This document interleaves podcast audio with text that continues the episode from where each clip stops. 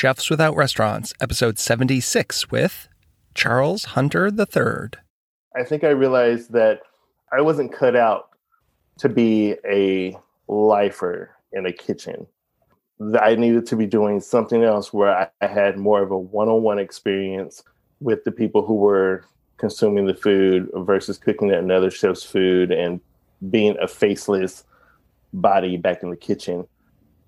And I just, I don't know, I had so much creativity within me. And I was always like, at the restaurants I was working at, I was always like creating specials and, you know, helping with menu changes and things of that nature, but never really being able to see the fruits of those labors. Like when that item that I created landed on the table, it was just like another restaurant item from the restaurant. No one knows who's who's creating these things. And I kind of, I really hated that. This is the Chefs Without Restaurants podcast with your host, Chris Spear. Each week, I'll be speaking with food entrepreneurs and people in the culinary industry. If you're interested in learning more about our organization dedicated to helping people build and grow their food businesses, look us up on the web at chefs without restaurants dot com and .org, and on Facebook, Instagram, and Twitter at Chefs Without Restaurants. Now, enjoy the show.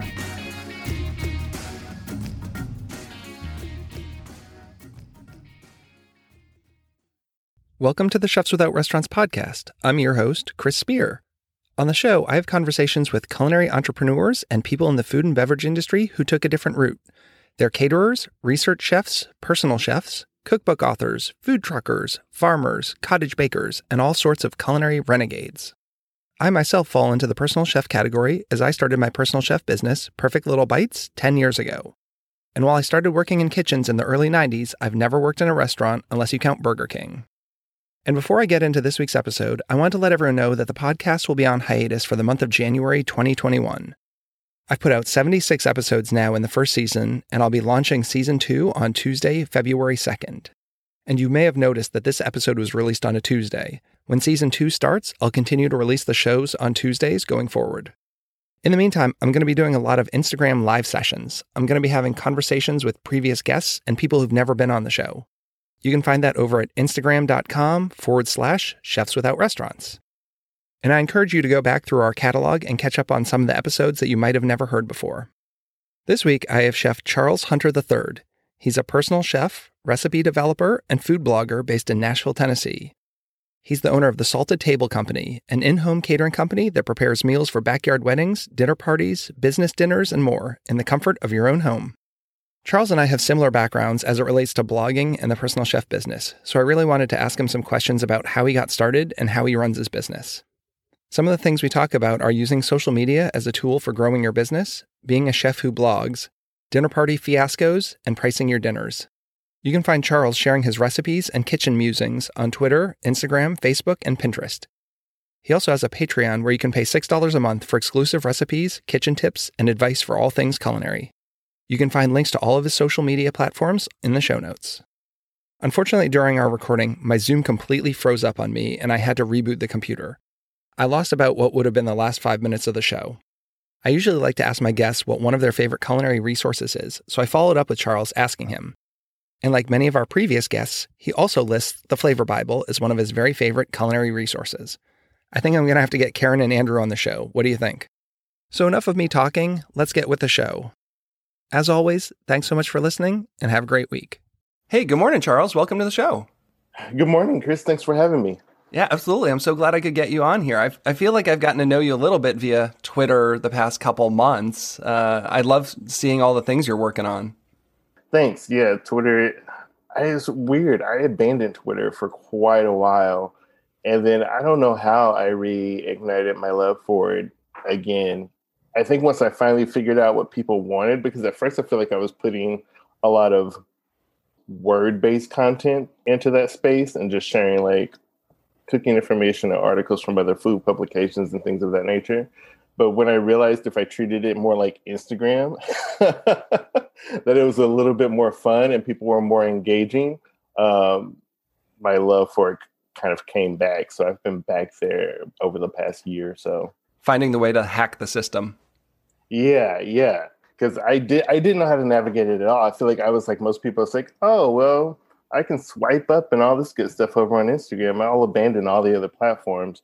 Realizing, well, heck, if Instagram blows up tomorrow, where's where's the rest of my content going to go? How is someone going to reach my my people, potential clients, things of that nature? So I've really started reinvesting back into all the social media platforms a little bit more this year and trying to find the balance there. I don't think there is balance. It's just, you just throw yourself into it or you don't do it.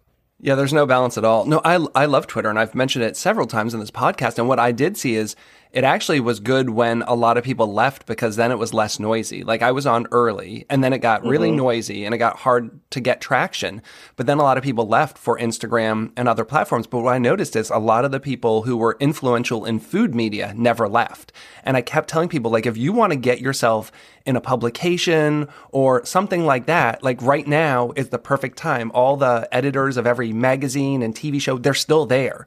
Oh my gosh, you have so much access to people on Twitter. It is crazy the access you have to people on Twitter. Yeah, I mean, the first publication, I was in Garden and Gun magazine. It's like Jed Portman. I think every like Jed's become almost like a household name, in my opinion, now in the food mm-hmm. world. But he's someone who's been on Twitter for so long. And we just started interacting. And, you know, one time he saw some cocktail that I made on my blog. And he said, this is great. Can we put this in the magazine? Yeah, like, hell yeah, you can, you know? Yeah. but but that was one of those things, like, just that's the kind of th- opportunities I think you have when you're on a platform like Twitter. Whereas, you know, maybe posting a photo of it on Instagram, but... But I don't know. I think you really need to build those relationships, and the depth you can get into on Twitter is a little different. There's definitely um, a different kind of, I guess you could say, intimacy on Twitter that you don't necessarily get from Instagram or even Facebook or any of the other platforms. There's, there's like the ability to instantly connect. And it doesn't feel as awkward to like send people messages or to like to talk, to engage in conversation with people on Twitter versus sending someone having a stream of conversation in like an Instagram D M or something. So I guess let's back it up a little bit. So you have a personal chef business, but I want to find out a little bit about how you got into food and cooking. Did you grow up being, you know, falling in love with food? So, oh gosh, this could turn into an hour long story. I'll give the abbreviated version. Uh, essentially, my, my parents worked full time. So my sister and I ended up spending a decent amount of our childhood with my great grandmother and grandmother, who lived in a duplex together. So it was kind of like the best of both worlds, kind of that old cliche story of being on the stool, helping grandma cook, uh, licking the spoon kind of a thing. And I feel like food just stuck. I was surrounded by a big family who was always cooking. We were always having celebrations and get-togethers of some sort, whether it was on the weekends or, I don't know, in the Black community, um, there's always a reason to have food and get people together and to eat. So I was always surrounded by food in some capacity, and my mom was always cooking, always in the kitchen with her. Um, but really, a lot of my inspiration for food, I feel like, comes from my great grandmother and my grandmother. Just always being around them, always seeing them cook. Like, we literally get off the school bus, my sister and I, and she'd be out on the screen porch, and there'd be just like a table full of like fish guts, and she's just scaling away, or someone dropped her off a deer carcass, and she's like breaking it down, or she's out there boiling turtles, or just. I mean, I've seen it all, from her wrangling the heads of chickens and popping off to, I don't know, some traumatizing things for kids, but still a really good experience. My uncle in Minnesota was a hunter, and the first time that I went to visit them, I went in the kitchen and he had all these uh, rabbits with hooks through their neck, you know, and they were these yes. snowshoe rabbits with the blood dripping down the front. Uh, but my mom said, you know, seeing that didn't traumatize me, and she kind of had a sense, I don't know, know that she knew I was going to be in food, but um, she definitely realized that, like, I wasn't going to be squeamish with that kind of stuff. We're either going to be chefs or serial killers after we see it. I mean, for sure. I don't know what else to do with it. Um, but no, so it was just, I was always surrounded by food. A lot of just beautiful, strong Black women, always cooking, always in the kitchen with them, always trying to see what's in the pot and what they're doing and how they're using, utilizing these different ingredients to make really beautiful meals. And yeah, it just really stuck. But one of my first jobs was actually with my cousins, who had a barbecue food truck before I even I think even grasped the concept of what a food truck was, or before they ever can, became popular. And I'd be jumping on it with them on the weekends, and we'd be traveling to like these local festivals and local events, and they would let me help plan like menu specials and stuff like that. So, you know, slinging barbecue nachos and being able to watch who we, my, um, what we call him, Uncle Zeke. He's not an uncle, but he's a cousin. But in the Black community, you call people things that they aren't, like uncle and auntie. Um, and just being able to really learn a lot about barbecuing and grilling, and I don't know. It was things that I really didn't, I, I probably at the time I took for granted. I was like, oh, this is just fun. um, but I really, I really learned a lot through those experiences. And then you ended up going to culinary school, correct? Yeah, I followed that up with going to culinary school, because what I what what I realized about myself is that I knew how to cook. I knew how to cook well just from watching all these people in my life do it, but I didn't really understand why food and ingredients work together the way they did to get the results that I was wanting. So culinary school gave me a solid foundation, I think, as far as like understanding the science of food and different flavor profiles, and, you know, um, getting a larger grasp on all kinds of cultures and different cuisines, and being able to understand outside of the bubble of what I had known in. So then you did start working in food service out of culinary school, correct? Like you started working yes, in restaurants? I and- did. Well, started, well, I was working, I don't think I worked for the first little bit of college. But then I was like, oh, I need a job because I have some free time. And I always love to work. I've always had my foot like doing something in restaurant related. I feel like even like since I was like oh, probably like eleven or twelve. So yeah, I was in, I was working in a kitchen in Gatlinburg while I was going to culinary school thirty minutes away from there. Yeah, and that was just, a, that was a really great learning experience. I eventually moved up to being an assistant kitchen manager while I was in culinary school. And then I was just like, I feel like I was really getting my, I don't know, ground, I guess you could say grounding, um, and really learning more and understanding what it meant to work in an actual restaurant kitchen.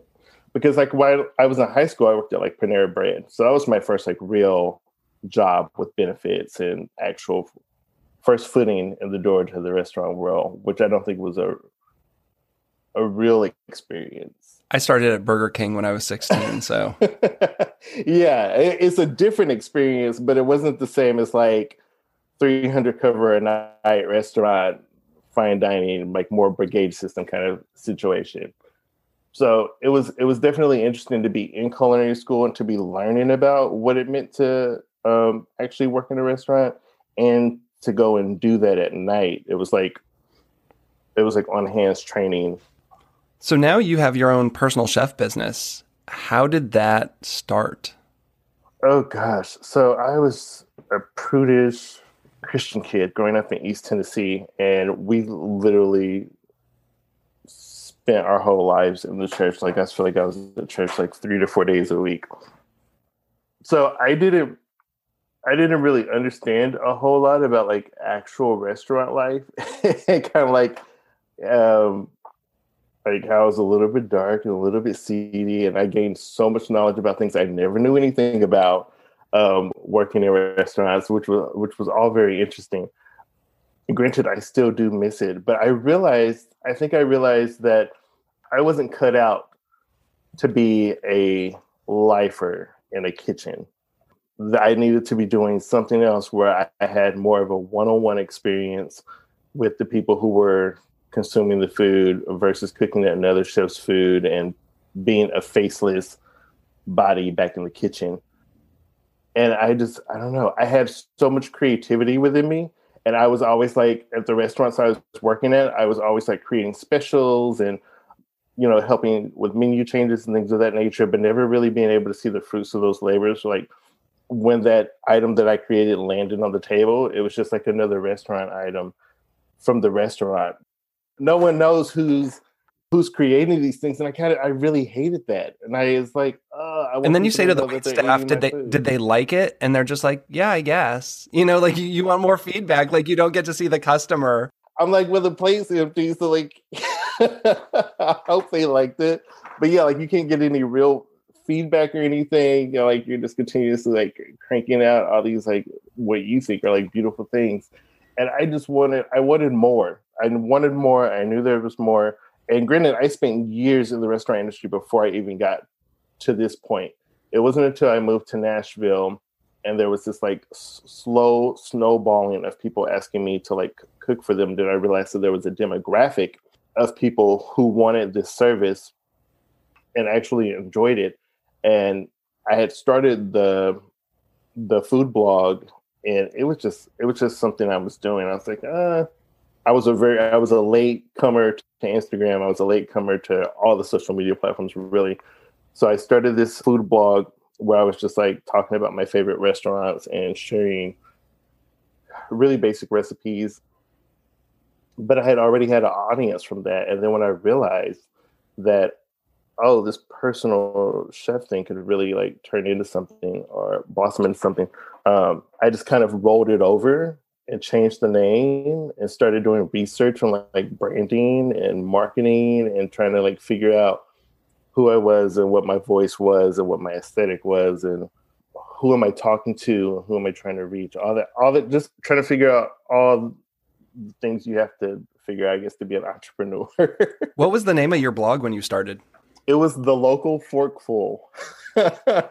So is your website the same? Did you leave all your old posts and just rebrand it? And I left it? The old posts. Like if you dug in the archives, you could still find Local Forkful um, content, and from even like interviews and stuff that I did, still referencing The Local Forkful. What year was this? When did you start? Oh my gosh. I, this officially became a business in two thousand fifteen. So it was like two thousand twelve-ish, probably when I started The Local Forkful. I started my website, Perfect Little Bites, I think in two thousand ten. It's really hard to tell because the ho- I was hosting it on Posterous, and that like went out of business, and I had to download all my posts and re-upload and, and build my mm. website on a WordPress. So I've kind of even lost track of like when my website was, but it was about two thousand ten when I started writing on my website. So similarly, I... the website, Perfect Little Bites, came before the personal chef business, Perfect Little Bites. So how do you convert uh, readers to customers? Because that's one of the challenges with something like a website. You know, it's not necessarily going to be hyper local. You can have people from all over the world. So how do you capture those customers? How, how are you getting people locally to find your website and then get them to be a personal chef customer? Um, so I think that came that came through a lot of networking. I had to learn how to really just put myself out there, to sell myself, to talk about what it was I was doing. And I realized that I could no longer be the guy who was like, oh yeah, I'm working here, but this is what I'm aspiring to be. I had to tell people I was a personal chef and this is what I'm doing to really get them to understand it, to believe in it, and to want to be a part of it. Um, so I started networking with like local um, event stylists and florist, um, event planners, like connecting with all these people and uh, really doing some free some free legwork. Um, so coming in and like um, creating the food for their photo shoots, um, or coming in and doing small events. They did pay, um, not a lot because I didn't realize my worth back then. I was just excited to get the I was excited to get the jobs.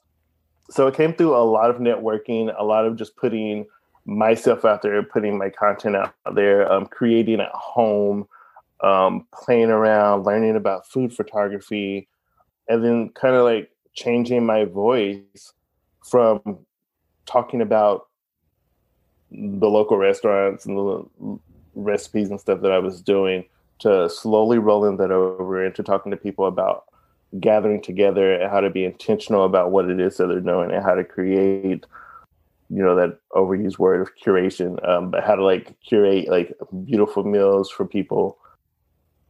So it was just like, it was kind of like, it was like learning the culinary industry from a different perspective and trying to figure out how I fit into it and what it looked like for me and my company. So you talk about event planners and stylists and, and things like that. For your dinners, do you deal with front of the house? Do you have someone who serves food? Do you deal with like tablescapes? I take care of front and back of the house. We try to make it we try to make it super simple for the client. I don't want them to have to deal with several people, or I, like I want to, I, I essentially have created to where it all comes through me. And so we can take care of the tablescape. Uh, we have, I have the front of the house staff. I have the back of the house staff. I've gotten to the point now to where I try to like cross, turn those people into people that I can cross utilize. So I've phased out slightly more people who just do one thing and kind of like switch them in for people who can work or at least willing to learn how to do front and back, because it makes life a lot easier. And you have to, and then you have less people to actually worry about. So do you, do you look for a front of the house person to teach back of the house, or do you look for a back of the house person that you teach front? A back of the house that I can teach front. Because the thing was going in, you know this, like the thing was going in people's homes. It's like, it's really, it's kind of strange and bizarre how this works, because you have to earn people's trust without them ever meeting you a lot of times. Like a lot of, like you have your, your clients who understand it now, oh, you cook for on a regular basis and do things for, and they get it. But like the new clients, you have to get them to understand exactly how this works, that you have to earn their trust through an email. Most of my customers I've never even spoken to on the phone. We can do it all via email, and then I show up. Yeah. I'm meeting, I'm meeting them for the very first time. I haven't even seen their face until I get there. Same here, um, because now I, to kind of like streamline it when we're in like a busy season, um, gosh, which hasn't been a whole lot since COVID, but when we're in a busy season, I've streamlined it to where I'm like, hey, text me images of the dining room and the kitchen and the spaces that we're going to utilize so I can plan the flow of the evening. I used to do home visits, and then it would just, it was get it becoming too much. There was too many moving parts between doing home visits and grocery shopping and wrangling and staff and doing all these things and going to buy flowers. Um, so we've, I've definitely streamlined the service, but yeah, it's, it's an interesting thing because you have to get people to trust you as a complete stranger, and also bringing other strangers into their home. So going back to the blog, do people still ever refer to you as a blogger? And if so, how does that make you feel? Because personally, I- I'm a chef first. And when people refer to me as a blogger, I get kind of, I don't know, like a weird feeling about that. I don't know. I've learned, I feel like I've learned to do kind of this like disassociation or like detachment from um, titles. I always consider, I consider myself a chef, but I consider myself a chef who blogs. Um I haven't gotten to a place where I even feel comfortable with even calling myself a food writer, because I've done very little of it, but I really do enjoy it. And it's something that I plan to like navigate the waters more next year. But when people call me a blogger, I don't, I don't, I don't even really think twice about it. I think there may have been a point early on when I was um, rolling over into the personal chef where I was like, oh, I'm not a blogger anymore. But now I'm like, yeah, I'm a chef who blogs. Because yeah, I always, in my head, you know, when blogging started, I just picture this kind of like stay-at-home mom who has way too much time and spends eight hours crafting like mm-hmm. one entree. And it's like, no, I'm a chef. I've been cooking in kitchens since nineteen ninety-two. Like, because I have friends, even chef friends, who will introduce me and be like, this is Chris from the blog Perfect Little Bites. I'm like, and the business, like, you know, I, I actually no. cook. I make money off of cooking, you know. No, it, and I feel like I've finally got people to, people have the verbiage down now. So they usually introduce me as a chef who blogs. But yeah, I don't, I don't, I don't care that much about it. And the blog still, the blog still exists whenever I can get around to it. I've invested way more time into Patreon now, but the blog still exists and I'll still put content there. Well, that's, you know, one of the things is how much time. How do you allocate your time, you know, is the question I'm always asking myself, like, where is the best R O I? Is it better to just put a bunch of recipes or a bunch of photos on Instagram as opposed to crafting this one blog post? Blogging takes so much more time for me, and it's easier for me to just mm-hmm. quick take a picture of whatever I'm working on, post on Instagram, and be done with it. Yeah, see, the thing, well, the thing I love about the website and the blog is um, I want it to be a place where, like, my kids can go and kind of see like what I did and see all the content and kind of like be inspired by it.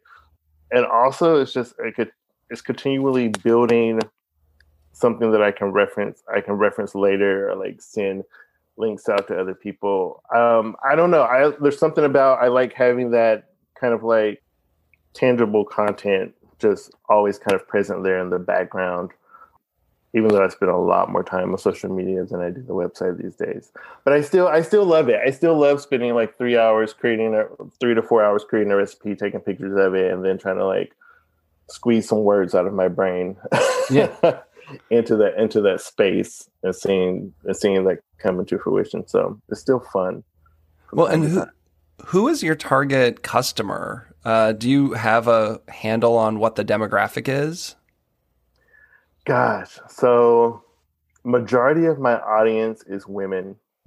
Um, who's, who's your demographic for paying customers, for your personal chef, paying, I guess is what I oh, want to get at. Yeah, because that oh, cause they're so, very different, or yes, they can true. be very different. So my paying customers are between the ages of forty-five and sixty is majority majority of our clients. A lot of empty nesters and a lot of like C E O type people who entertain a lot, who do a lot of business dinners and things of that things of that nature.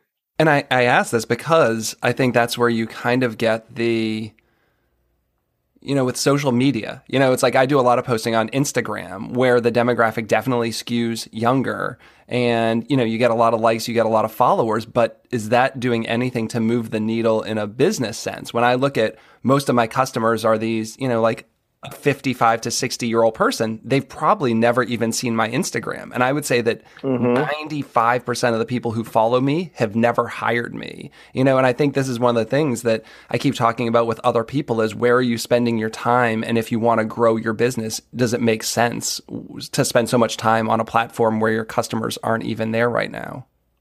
Oh yeah. I actually do believe the weird thing was, I was shocked at how much business I was getting from Instagram.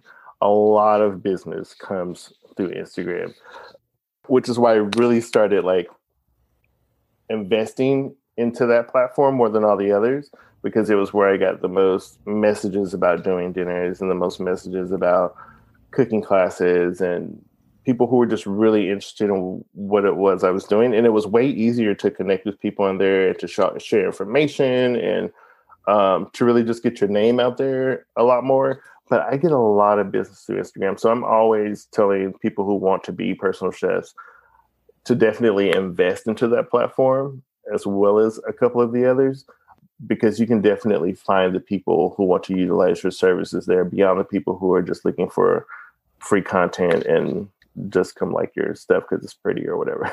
Yeah, most of my customers tell me they find me through a Google search. So thank God I'm doing something right for S E O, that they're literally just putting like personal chef Washington, D C into Google and finding yeah. me. No, I get a lot of those people who threw the other, like they, we put in personal chef Nashville. You were one of the first people that popped up. I'm like, yes.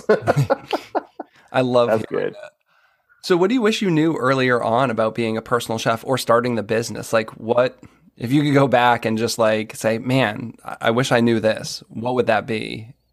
One, that I should have started out with an accountant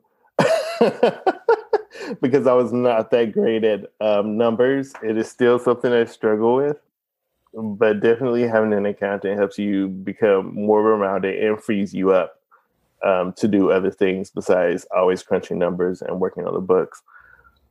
So definitely starting out with an accountant, um, understanding more of, I don't know, how I, I guess how to work with people um, because you run into so many different personality types that I've never dealt with before. So I sometimes it's a learning curve. Do you mean customers? Yeah, yeah, with customers, because sometimes it's a learning curve to understand what, what it is that people want from you and what they need. So I wish I kind of had a mentor, because I didn't know any other personal chefs. It was something that I just saw on T V, and I was like, people don't do that for a career. That's not a real thing. Until I was actually doing it, and then I was like, oh, heck, wait, what am I doing?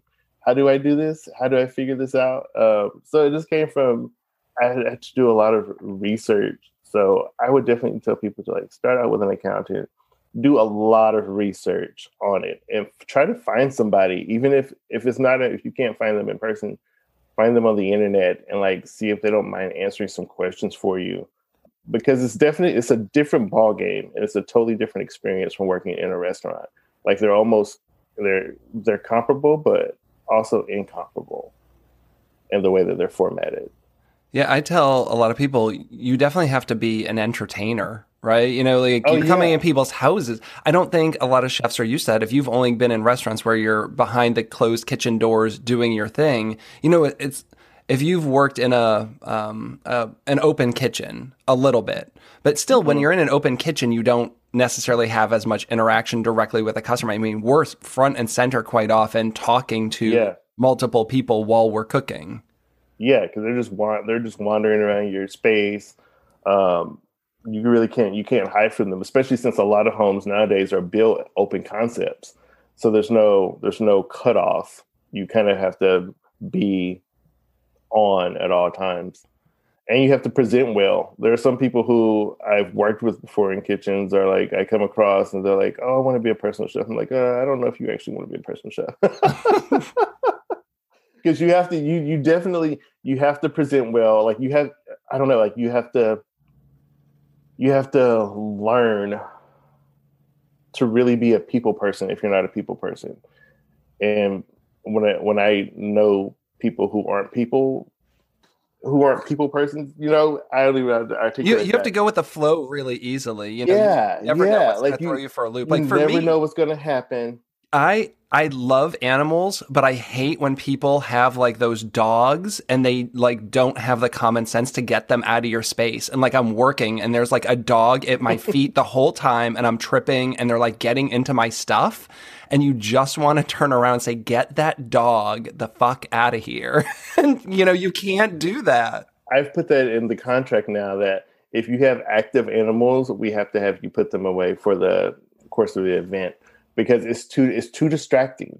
And if I'm turning around with a hot skillet of something and your dog comes running through the kitchen, that's the problem and the liability. And no one wants to deal with that. And I learned that the hard way, I think the first the first year of like, oh, wow, I didn't think about the aspect of dealing with people's animals in my space. So now I need to figure out how to like nicely tell them to put them away. So now we ask them, I I. It's like front and center now. It's like, uh, oh, do you have animals, by the way? Well, here's how that needs to work for us. Yeah. Something for me to put into my policies, I think, for the new year going forward. Same thing with kids, too. Like you have, it's so weird how you have to kind of like, you have to become the authoritarian. In a I'm going to need you to lock up your kids before uh, before we do a dinner. Well, it's like, I need you to definitely keep an eye on your kids. Like you can't, I'm sorry, the three-year-old can't run around while... Now that we're here, like we've got to figure something, like what time is the nanny coming? Because we got to figure something else out. But those are those are the things that you don't know until you get there, right? Because I definitely can't be a chef and a babysitter in the same hour. No, not not at all. It does get really interesting. Are there any things that you make in your customers' homes that you will make for food, but are really a pain? Like, what are some of those dishes that people love, or just you get there and you're like, why did I even agree to make this? Do you have any of those dishes that come to mind? You know what? In the beginning of being a personal chef, I was trying to like, you know, be fireworks show and like get oohs and wows all the time. And I've really tailored that back because I started thinking about the experience as a whole and how to like streamline the things that we were doing, how to make it more palatable experience for the staff and the clients without losing any of that wow factor. So I started to simplify my recipes. So I stopped doing things that took like eighteen ingredients for one dish because it was killing me. I've been there too. Yeah. And then like also like try to get like when you, because when you have a lot of stuff to do, you can't do it all at the client's home. So like trying to get like rental kitchen space and trying to like figure all that out. It was, it wasn't adding up and it wasn't worth it. And I couldn't roll that cost over to my clients. Um, so I started simplifying things um, without really losing any of that elevated feel. So now I don't do any, I, we don't do any super complicated dishes. I mean, curing egg yolks, um, smoking something are probably as complicated as it gets. But I don't do any of those dishes that take like two to three days pre-prep. Well, I would say just like frying anything. Like this last weekend, these people wanted a Spanish party and I made croquetas de jamón. But like you're going to someone's house and they had a glass cooktop stove and I've got this giant pot of vegetable oil on there. And I'm there by myself. It was only a party of six.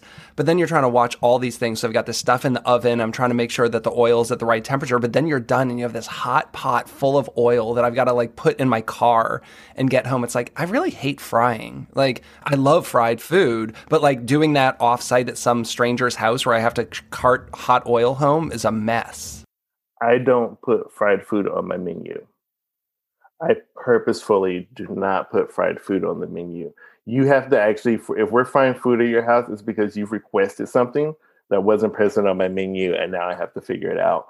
That's what that's what this was for me, because I don't usually do it either, but they wanted a traditional Spanish tapas dinner. It's like, well, there's really, I mean, yeah. for me, that's one of the top like three things oh, yeah, you have definitely. At a Spanish restaurant. I have to do it, but I hated it.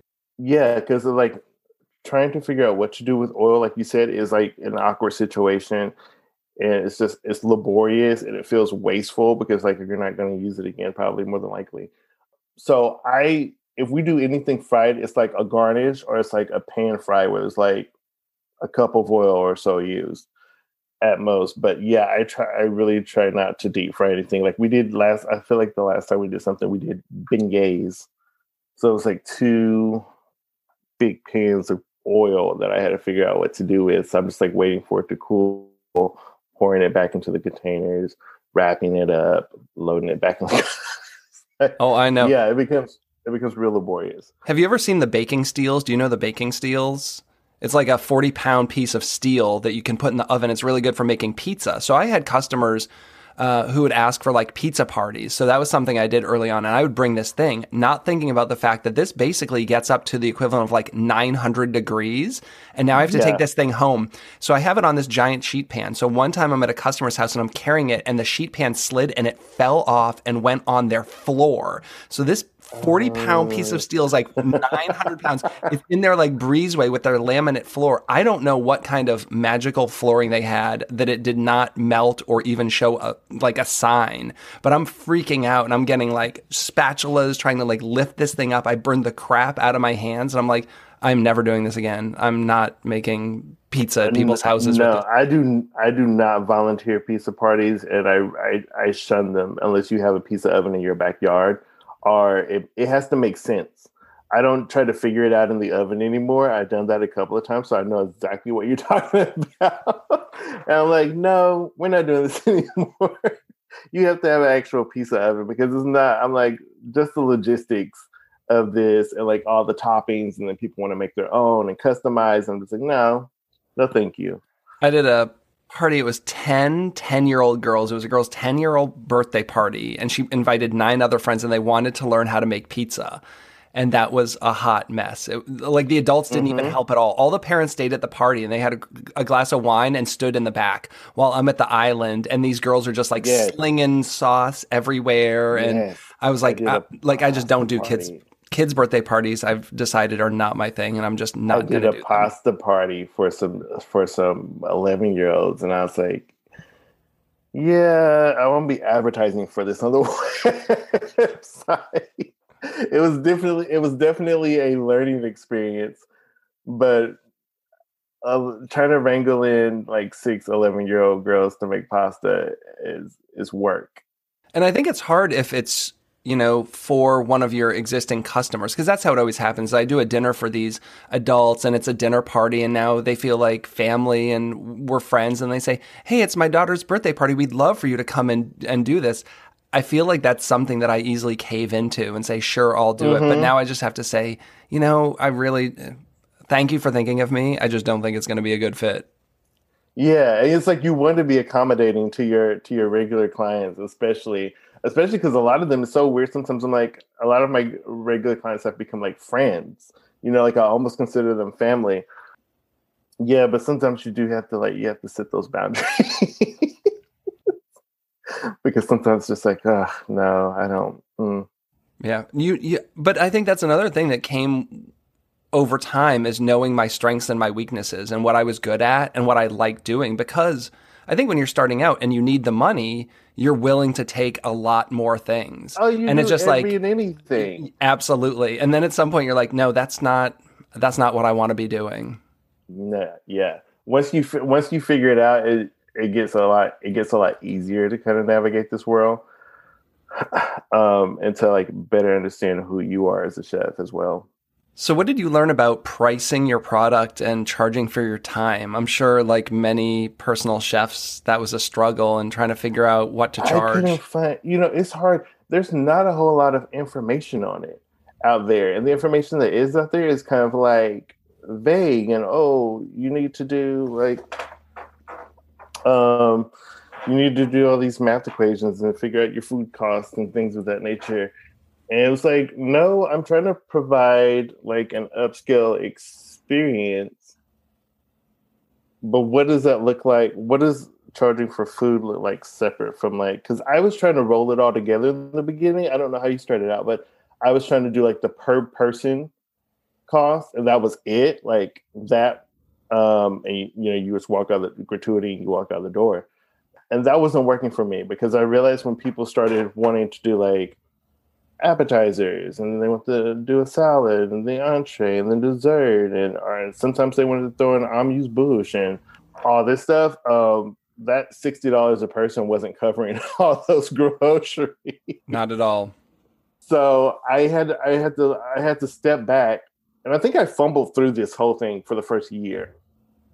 I was just you know, just continually tripping over myself, trying to figure it out and trying to do research and trying to like change menus. And like, it was just push and pull with clients because my menu prices were changing as I was trying to figure it out. And, you know, I'm so glad a lot of them were willing to just like work through it with me because it was a lot of learning. It was a lot of learning. So finally, when I realized like, okay, this is, I should, I need to create menus. I'm going to do seasonal menus with the prices for the food a la carte, and then I'm going to charge a service fee for me, for staffing, and then for rentals. So I started to create these layers and compartmentalize, and it was clear to the customer what they were what they were getting and what they were looking at, um, versus this kind of ambiguous sixty dollars a person, have a field day kind of a thing is what it felt like. So does pricing fluctuate based on menus? Like, do you have different prices for different dishes?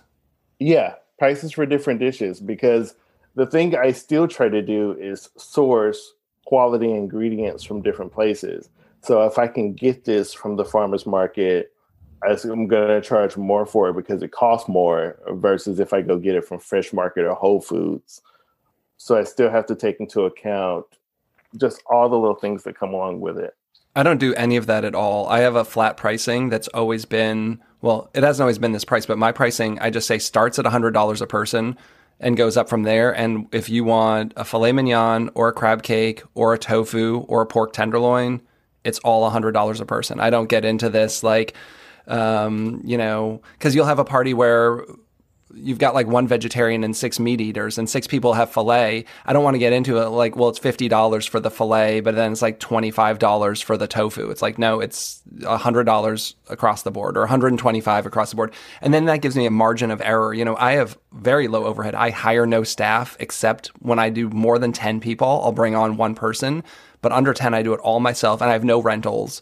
Um, so I don't deal with any of that. And so at that price point, it's like, that gives me a lot of leeway to do a lot of different stuff.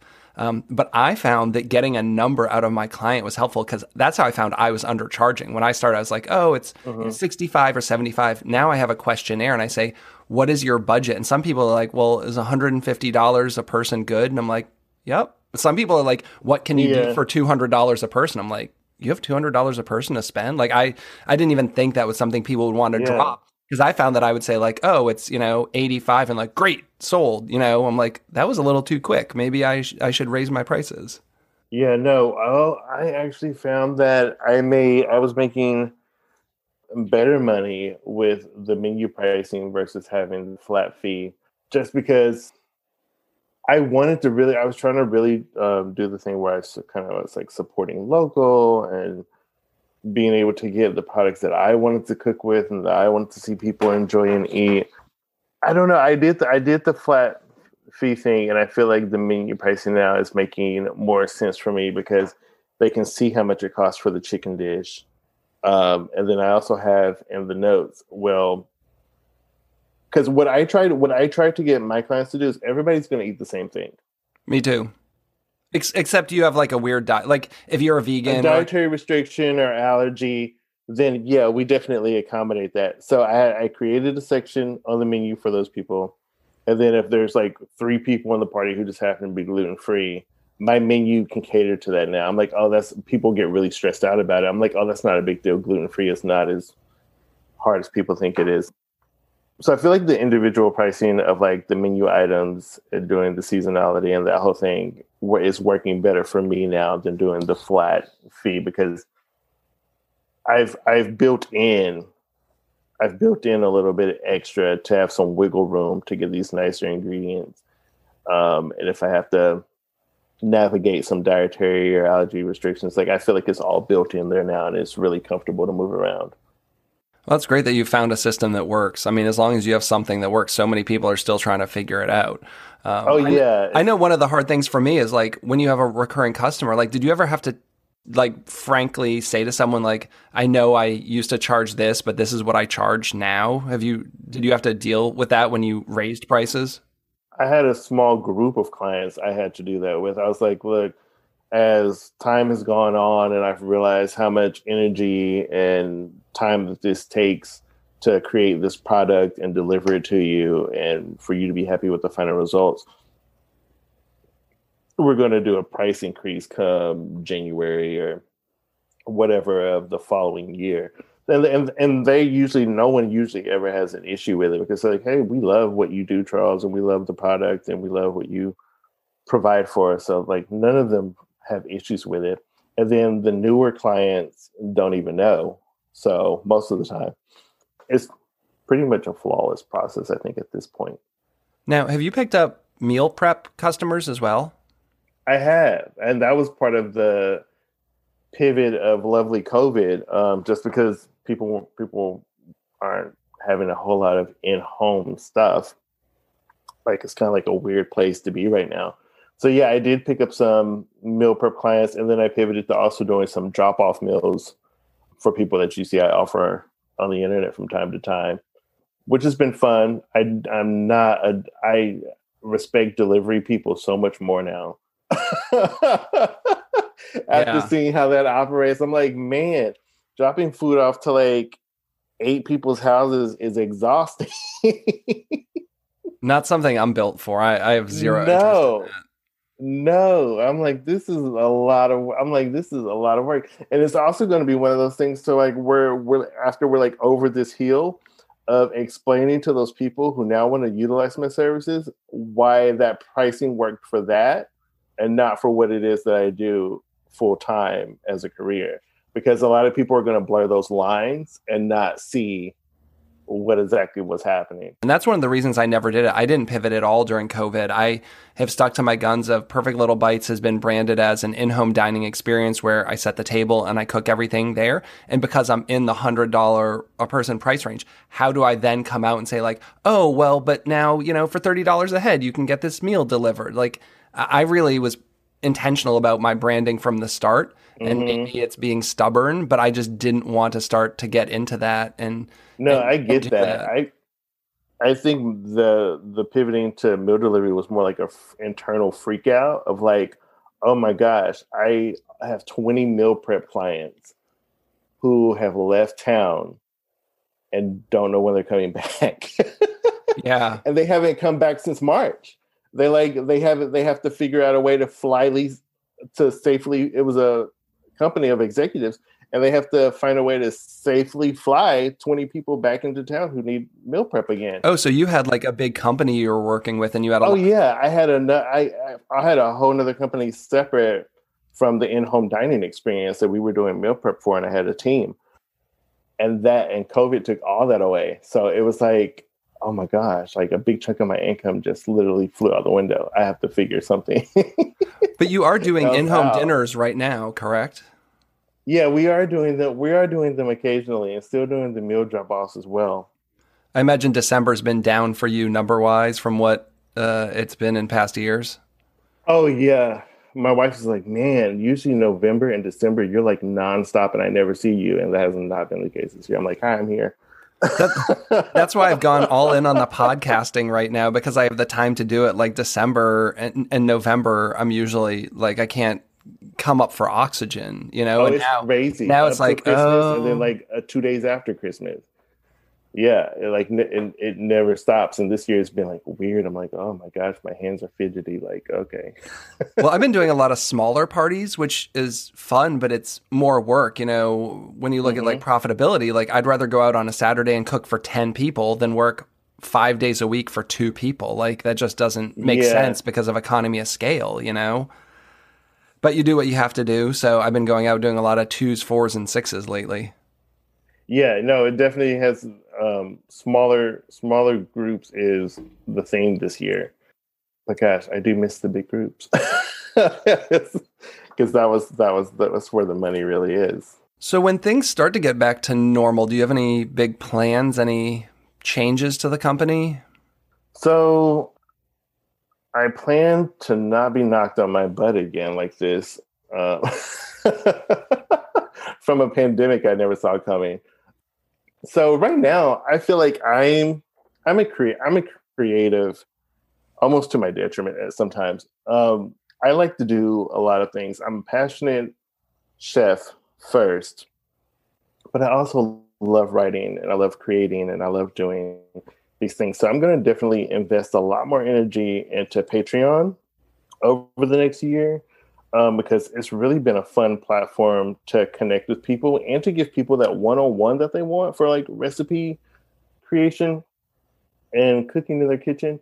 And then I also think I'm going to look into like doing more virtual cooking classes because I keep getting emails about that, and dabbling more into food writing, like trying to like navigate my way through those waters. I have such imposter syndrome um, when I think about doing that, but I'm also really passionate about writing and I, I, I love creating in that format. So I don't want to limit myself from being able to do anything, but I have a lot of these just like small projects that I want to get off the ground, but I need to find a way to streamline it and make it make sense for the brand and try to find a way to relate it to our audience in a way that they understand it.